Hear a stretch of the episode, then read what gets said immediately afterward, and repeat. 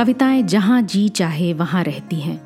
कभी नीले आसमान में, कभी बंद खिड़कियों वाली सकरी गली में। कभी पंछियों के रंगीन परों पर उड़ती हैं कविताएँ तो कभी सड़क के पत्थरों के बीच यूँ ही उगाती हैं। कविता के अलग अलग रूपों को समर्पित है हमारी पॉडकास्ट श्रृंखला, प्रतिदिन एक कविता। कीजिए एक नई कविता के साथ अपने हर दिन की शुरुआत। अंगारे को तुमने छुआ। कन्हैयालाल नंदन की यह कविता सुनिए मेरी यानी आरती की आवाज़ में।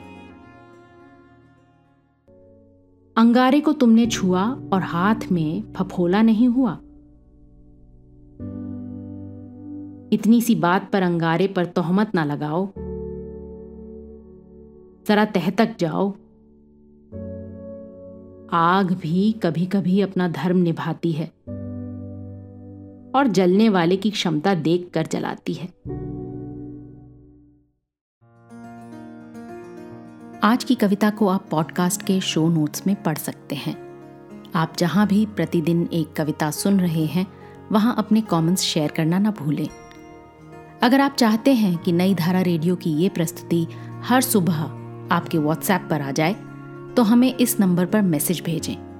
Seven four two eight seven seven five three seven six कल एक और कविता के साथ फिर मिलेंगे।